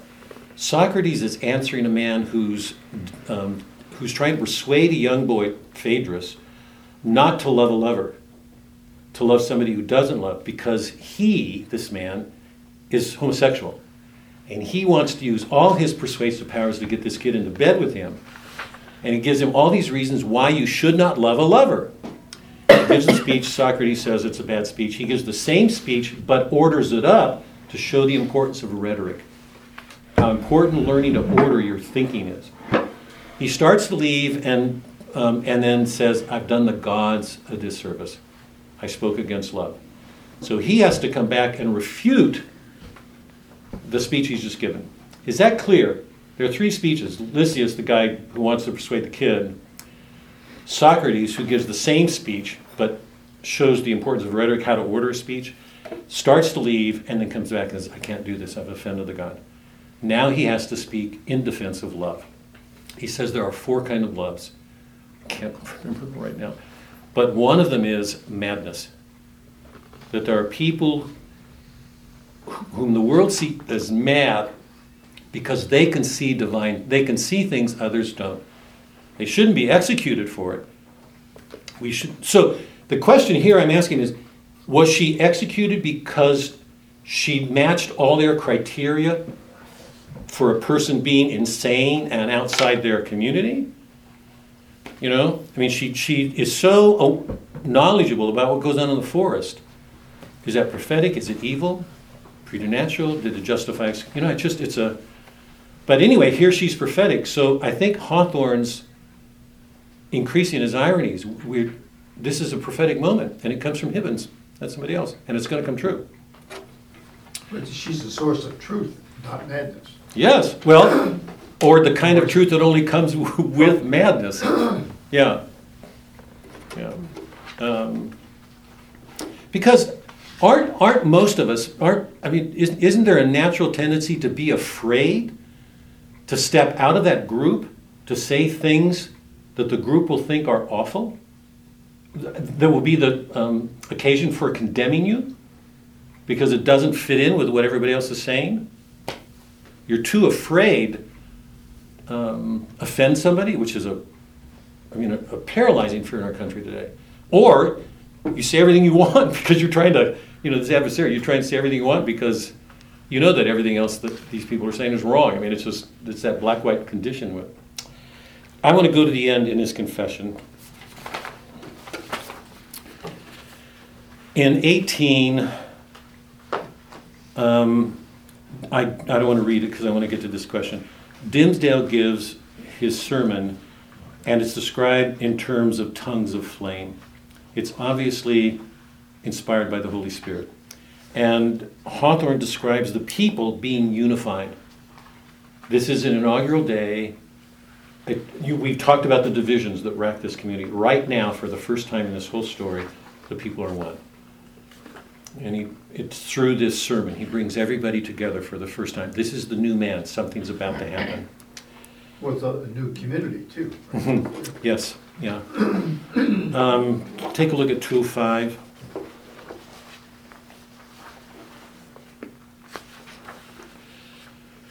Um, a few lines down, there were human beings enough and enough of highly wrought and symphonious feeling to produce that more impressive sound that the organ tones of the blast or the thunder or the roar of the sea. Notice how they're all metaphors connecting them to nature. Was so great. Even that mighty swell of many voices blended into one great voice by the universal impulse, which makes likewise one vast heart out of the many. For the first time in this book, communities united at some ground. Never from the never from the soil of New England had gone up such a shout. Never. So we're going back to a founding because shortly after they founded, remember there's the divisions. And Hutchinson. Um, never had gone up such a shout. Never on New England soil had stood the man so honored by his mortal brethren as the preacher. Not the governors, not all these other ministers, him. How fared it with him? Were there not the brilliant particles of a halo on the hair about his head? So etherealized by spirit as he was, and so apotheosized by worshiping admirers, did his footsteps in the procession really tread upon the dust of the earth. It's like he's elevated. Um, um, go on over. He takes Hester and Pearl up the scaffolding. Now it's in public. So for the first time in the book, he's in public and he's heading towards we don't know what, but this is the end that was implied in the beginning. Um, he turns to Hester. He can't make it himself. He's too weak.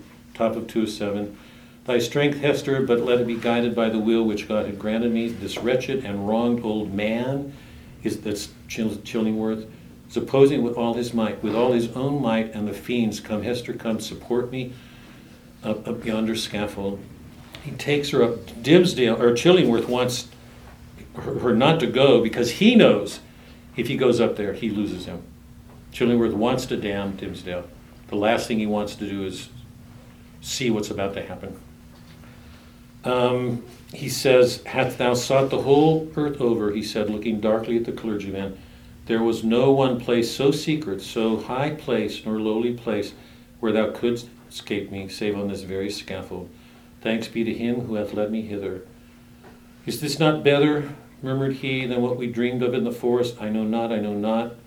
Hester says, Better, yea, so we must die, little Pearl with it. For thee and Pearl, be it, be it as God shall order, and God is merciful. Let me do that which now is made plain. He's gonna, he, right now, I don't want to go through it, but he confesses. He said, The sin that you saw in Hester seven years ago was mine. You behold a sinner now. He's saying that he's the father of Pearl in public. Um, people of, to a people of New England, he cried with a voice that rose over them, high, solemn, and majestic, yet had always a tremor through it, and sometimes a shriek, struggling up out of the fathom of death, depth of remorse and woe. He said, Behold, um, but there stood one in the midst of you, at whose brand of sin and infamy you have not shuddered. Um, go down. It was on him, he continued, God's eye beheld it. The angels were forever pointing at it. The devil knew it well and fretted it continually with the touch of his burning finger, but he did hide it cunningly. Um, now at the death hour, he stands up before you. He bids you look again at Hester's scarlet letter. He tells you that with its mysterious horror, it is but the shadow, here it is again, of what he bears in his own breast, and that even this, his own red stigma, is no more than the type of what he has in his inmost. Remember, this is the visible sign of spiritual, it's almost immeasurable. He sinks down um, and he asks forgiveness for um, Chillingworth. My little Pearl, he then says, Dear little Pearl, will thou kiss me now? God, I can remember breaking up. Pearl, will thou kiss me now? Thou wouldst not yonder in the forest, but now thou wilt. Pearl kissed his lips, a spell was broken. The great scene of grief in which the wild infant bore a part had developed all her sympathies. She would grow up amid human joy and sorrow, nor forever do battle with the world, but be a woman in it. Towards her mother, too, Pearl's errand as a messenger of anguish was all fulfilled. It's not until sin is acknowledged that one can actually begin to love. She's been, and it, it waited on her father, you know, her parent. Um, Hester's only partially done it, really. Um, Hester says, Shall we not spend our mortal life together? Surely, surely we have ransomed one another with all this woe. She's saying, All of our suffering has been a penance. We paid it off. That comes from her. Hush, Hester, hush, said he with tremulous solemnity. The law we broke, the sin here so awfully revealed, let those alone be in thy thoughts. I fear, I fear it may be that when we forgot our God, when we violated our reverence each for the other soul, it was thenceforth vain to hope that we could meet hereafter. She's saying our suffering will bring us together. He's saying no. Vain to hope that we should meet hereafter in everlasting and pure reunion. God knows, and He's merciful. He hath proved His mercy most of all in my afflictions, by giving me this burning torture to bear upon my breast, by sending yon- yonder dark and terrifying old, old man, because we're always talked about Christians, the old man in us and the new man, and we know that this inauguration celebration is about the coming of a new man. Dimmesdale's confessed this is the new man in Christ that he's bringing to this community. Um, by sending yonder dark and terrible old man to keep the torture always at ri- he, by bringing me hither to die this death of triumphant ignominy before the people. Had either of these agonies been wanting, I had been lost forever. Praise be his name. He will, his will be done. Farewell. He dies. Um, okay. now, I, I've got two sets of questions here.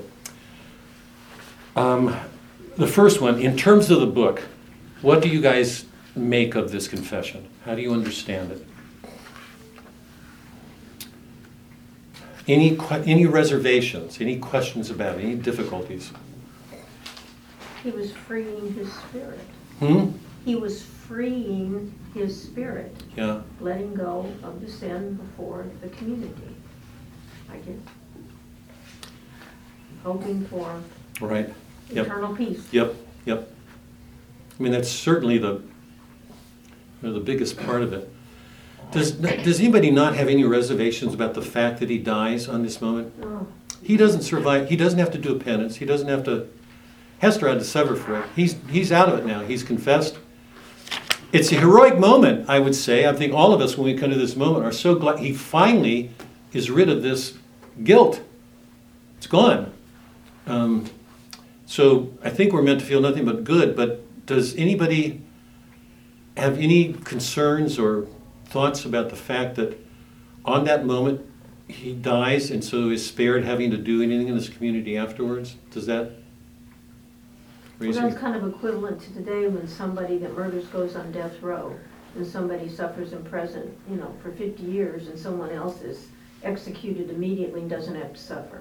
And people are, you know, upset by that. He kind of admits or gets accused of his sin or crime and then gets executed. So he doesn't have to suffer it. I think all those who are left behind, su- they're suffering. And that's what Hester and Pearl were left behind, suffering, and they The- had been. The, the, one of the differences in your example, Linda, is that we don't know, I mean, you didn't bring it into your example, I don't know where your thinking's going on it, but at least in that case, we don't know if the guy who committed a murder before he's executed um, confessed his guilt, because that matters. When, how many people go to the execution? Lot, lots of people, I know this is a fact, lots of people go to their execution saying, I wouldn't have done anything different. I mean, they're just adamant in their you know, what they do before they die is a really important thing. What he does here is confess and dies. So he's a little bit different from either of those, but um, no, none. He does suffer those seven years. Yes. he- With the guilt. It- Yes. It's eating him up. Yep. And deteriorating his health. So even though he confesses, um, he, I mean, I think he was suffering as much as I wanted him to uh, confess early on. Right. With Hester Right. and suffer Right. with her. Right.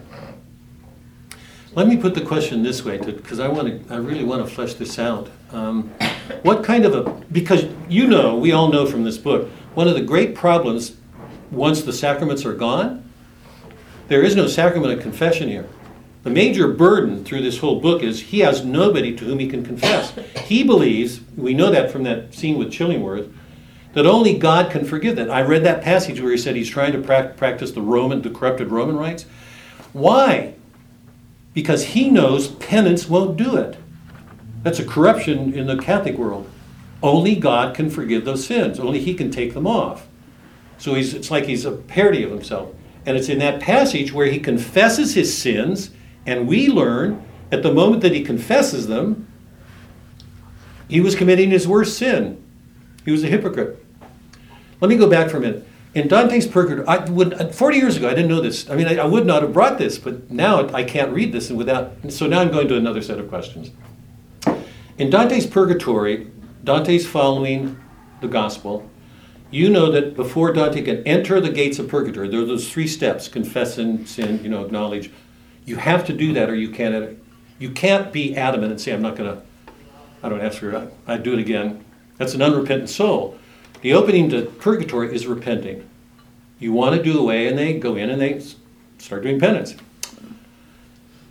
God gave Peter the two keys the gold and the silver in Dante. The gold is the authority to bind and loose, and the silver is the wisdom with which to apply whatever you're doing there to help that penitent. Now, just set those two worlds against each other for a second. We know that from Dante, those of us who've done it, yeah? Gold is the authority. It's an extraordinary authority that Christ gave Peter. You have the authority to bind and loose. The silver is the wisdom with which to apply what you do. So, and you know that some priests in confession just you walk out of confession sometimes a little bit amazed. I think um, priests can be all over the map on what they do. You know, who has the wisdom with which to help the penitent? Dimmesdale has ne- neither one of those. There's no objective authority. We know the danger for him because in that earlier scene, when he confessed to the public in his sermon, he committed the biggest lie. There's no nothing objective with which to gauge that confession. We know as readers that I think we all believe it's sincere, but here he is. There's no Christ. They don't believe in a sacrament. There's nobody to forgive him. Hester says, We've already done our penance. He says, Hush, hush, don't say that. There's no way to undo it. We can't hope to be together in a pure union in heaven. The, the weight of that guilt is so bad. So, what kind of a precedence is this for confession? If this is the precedent, this is what you have to go through to confess, who will do it? Is everybody following the line of my questioning? This is titanic. It's, it's enormous. It's the heroism, the amplitude of it is so great. That's, I think, why we're emotionally so taken by it. It's such a, you know, this whole book has been leading us to this moment when you can finally get free of it. But my question is, what kind of precedent is this for a community as a necessary condition that we have to learn? By the way, Hawthorne said, I can't remember if it's in a novel, that's been too long, but he either said it in personal notes to Melville or somebody or in a novel, he said, give some indication of your guilt. Hmm. He, he was, you, you hear that? He's responding to that Puritan community who wants to think of itself as among the saved. We're the saved. That's why it's so easy for them to look down. That's why the whole thrust of this novel is make a place for your sins because it will help you be more merciful in what you do with other people. So it's all been leading to this moment. But the, one of the interesting ironies to me that I didn't see, know, I didn't, I don't think I felt strongly enough is he's free. He doesn't have to deal with it. There's no penance. Because you know that when you t- in our church, when you when you confess, the priest will say, "For your penance, go, go say three Hail Marys." You know, I mean, it seems almost silly, but it's it's it's a, it's an attempt to show that God's mercy is infinitely greater than anything we can do to atone for our sins. Because if this is what we're left with, they're enormous. If this is a precedent, who's going to do this? Are you all following? So did he die damned? You're asking me? Yeah. Mm-hmm.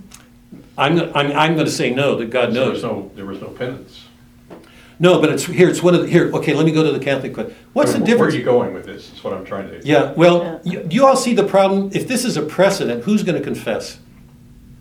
I mean, I'd say it's it would be very hard for anybody to go into a confession, admitting in front of a public, here here is the dark side of my soul, and everybody in the community is going to do that. So the Catholic confession is a whole lot easier. You go and you talk to a priest who represents Christ, Well, and it may hurt. As a, as a former Baptist, You can't hear. there, there is a belief that if, you know, if you are sincere, all you need is a prayer to God to be forgiven. Yeah. You don't need to I do it know. in front of a crowd or anything I know, else. yeah. You just get down on your knees, embracing your sin and saying, God, I did it, Yep. forgive me and give me the strength to move on. Yep. You don't need to be in front of a crowd mm-hmm. or anything else. Yeah. And But to I- me, that's the distinction, the real distinction between, you know, what, what I know as the Baptist faith. So I'm not gonna try to, Yeah. you know, spread it out over all Right. Protestants, Puritans, and everything else, but as a, as a fellow growing up in the Baptist mm-hmm. church, if you, if you meant it, con, confession was, was within your reach without going through what he went Yeah, here's, here's the, here's the interesting light that my years in the church has shed on this, it's raised it. And that's why I'm trying to put them as questions. If we, because I think Hawthorne and Melville are trying to do everything they can to answer disorders that they're seeing in this. They've both been formed of it, they carry it, that's why they know it so well. And they know the dangers. We know from the story that there's a danger to Dimmesdale because he's already confessed and he he lacked a sincerity. Um, you, my, wait, so let me try to tackle a couple of things before you respond. My answer to your question is that I believe he's saved. I mean, I, I don't believe a God looking at this with the this happened. I can't see a merciful God. But what I'm looking at is, you know, his saying, He's a merciful God. Hush, Hester. This has not done it. You know, it, um, we won't come together in this purity. I mean, there's a very, very dark side. One of the interesting differences in the sacraments is we believe that there's an objective authority. It isn't just left to the conscience because sometimes that conscience be, can become relativized. We know that. Um, the, the, way the, the, by and large, the broad stream Protestant, not the fundamentalist Protestant, but the broad stream Protestant allows homosexual marriages, homosexual is not a sin. There's a lot we can do, going back to what Tom said, there's a lot that we can do that keeps us from getting to that dark unconscious, that what he's called that false. You know. So people can go down on their knees and in their hearts feel they're being sincere. I'm assuming, I know for myself, and I'm assuming lots of you had that, that very often we do that and we learn later that there was more there that we didn't get to. We, we, we struggle to try to make a good confession. It's, it's hard to do that even privately. When the atonement's given, it's not so. There's a tendency here in this world to relativize whatever anybody thinks may be good enough because it's left up to the individual will. There's no objective authority. Christ gave the keys to Peter, said, you know, that's a requirement. And the other thing is the penance. I mean, what will answer? What what what in the wisdom of a priest, what can he say that will that will serve as a penance to take this on? What's interesting to me is this builds up to such a powerful end, but he has to do he he he, he doesn't survive it. He doesn't have to do anything. So in the Catholic Church, a couple of things. When I set it against this, what I'm seeing now, and I'm getting away from the book completely away from the book, is that there is something, once again, Platonic. It's this grasp of, you know, the, Milton, that this angelic knowledge is what defines man. That there's this tendency towards this great heroism, this overstraining. It can take the, it can take the form of straining for too much good, too heroic, or despair. I think one of the reasons that you know the women who, who got close to Hester pulled back is because it's frightening to come out. Because to answer this in this world where there are no sacraments, you've got to do these extraordinary things. They, they're so amplified in their wills and hearts. In a Catholic world, we go to confession believing that when, when the priest absolves us, that's he's in persona, he's acting in Christ's authority to forgive that sin. And it's forgiven. So we come out of confession freed. We don't have to wait through um, this. So, in one sense, you can say it's far more it's far more human. It brings it down to a human scale, less titanic, less angelic, and it it it puts on you a burden of mercy in in the way you undertake your penance. And it should teach you to bring a greater mercy to others. So you're going to carry that on in your life day by day. When the priest says, do these things, Bob, you know, to answer. And we keep given forgive we are given forgiveness. The assumption is that the more contrite we are, the more we go back to confession and are forgiven, the less likely we'll be like those four women in the beginning, the way they condemn, they're at the end. The less likely we'll be condemning like that We'll bring something more merciful. It doesn't do away with the law because we're as Catholics. In this world, there's no law. It's your faith. They're antinomian. We're asked to obey the law, but we're asked, Portia, we're asked to bring a mercy to it in everything we do. Dimmesdale looks forward to none of that. That didn't hit me 40 years ago. Now I look at the scene and I can't, I can't look at it without thinking, wow, this is remarkable. Um, Jay, go ahead. But this is a guy who days before was ready to get on a boat to Spain and continue an adulterous relationship. I, and then when that plan falls through, I had more of a sense of his being trapped and feeling this was his only way out of all the torment that he's going through. So it's a cop-out? Um, Well, he, he struggles through the whole book with this failing health, failing health, failing, you know, he- he's a feeble guy and people, you know, everybody comments about his health and now that he knows there's no way out is, you know, I don't know, I was kinda left with mixed feelings. Did I Yeah, see I it don't- as I- I- heroic? I'm not sure. Yeah. I don't know that he even knew that the plan had fallen through. He was, when the sailors. Hester does, came- yeah. Hester knows. Oh, he may not, uh, He, he was giving his sermon when the Right. sailors came in, and, and Chillingworth smiled at Hester and let her know that he knew. mhm. So I don't think know that's if he too knew. negative a reading myself. Well, no, I do, I do. I think, I think the way he's presented Dimmesdale through the whole thing, he's not Iago, he's not Chillingworth. Chillingworth is an evil man. Dimmesdale is a flawed, fallen man, but he's good. Mhm. You know, there's a goodness in him. When he comes to the end, he has to muster up a courage he's never had. This- I don't think he's, it's a cop-out. I think he's genuinely sincere, honestly.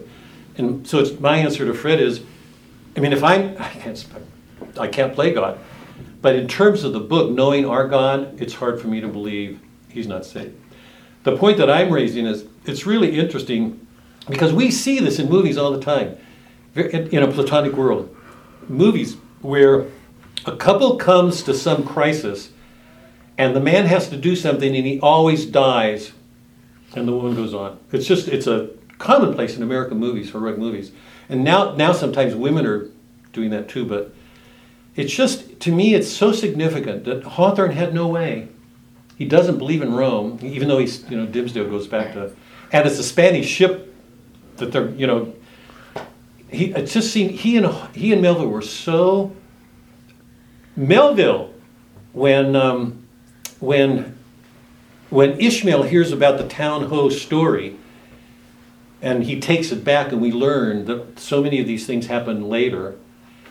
Um, it's with Spaniards in a Catholic country, and the Catholic faith keeps coming into it. I think both men, remember, they're in a, in a Protestant culture. They are, they are so taken by that world, but in their minds it was, they can't get free of. But they're both, they both know there's something not good, and they're both trying to answer. And you can see the sense that there's something there in this Catholic world.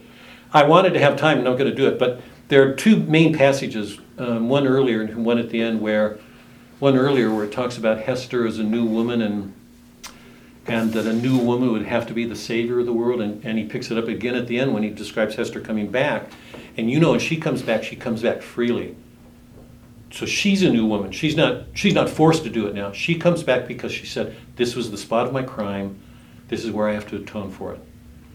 And Hawthorne says that, oh, oh, oh, oh, she, he said earlier, it's only when this old world is destroyed and this, what, the customary ways of men are gotten out of the way because they're all flawed, that a new woman can emerge as the savior. But if she does it, um, the danger is, um, I I'm not putting it right, but she has to be able to do it without giving up her heart. And the problem is when she enters that world, she will become just like men, using her head and lose her heart.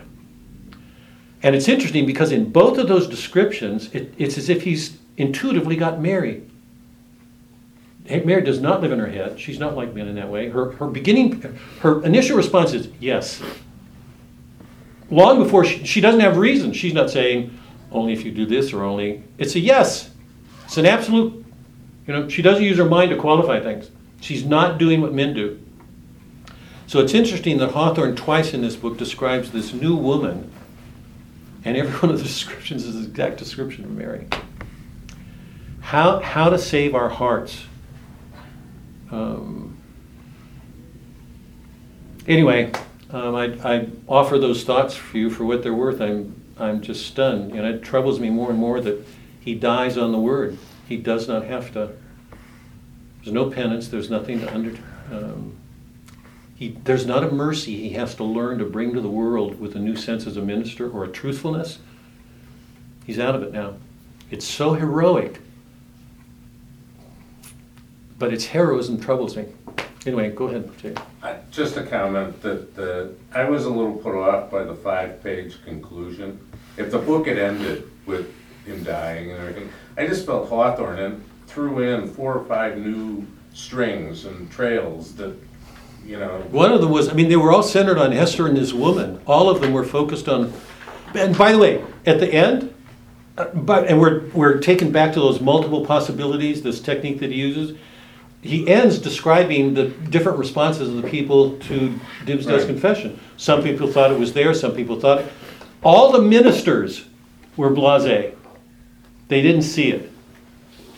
And he has no kind words for the people in religious office. All these Protestant ministers missed it. What was going on there? There's only a few people in the town who saw it, and the readers. And I've been saying this from the beginning. The real question is, will we receive, remember Hawthorne's giving us this black rose, this, will we receive this stuff? Will it do anything to our lives? Will it help uncover this false self that we have? And, but Dimmesdale's doesn't have to face anything. That, I wasn't bothered by the end. What I'm really bothered with is that, anyway, you've heard mine, so for what they're worth. We start Murder in the Cathedral next week. You guys have a good, you all look too, too long past time, so. Thanks for your patience. Thanks for your patience. Suzanne, can I pay you for this oh, today? I try to maintain some kind of balance. I know, I know. I figured I have all my bases covered.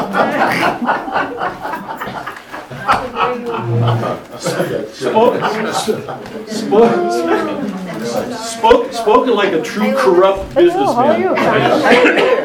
I just do both and I figure I've covered. I right? did. Did you go back to New Jersey? I did. Oh. Francis, you are, you are halfway to heaven. had just an awesome Christmas, but um, I just celebrated Christmas on Monday. I got back, and so we did the, the Texas Christmas. Okay, got it. My week is So all you messed up. two.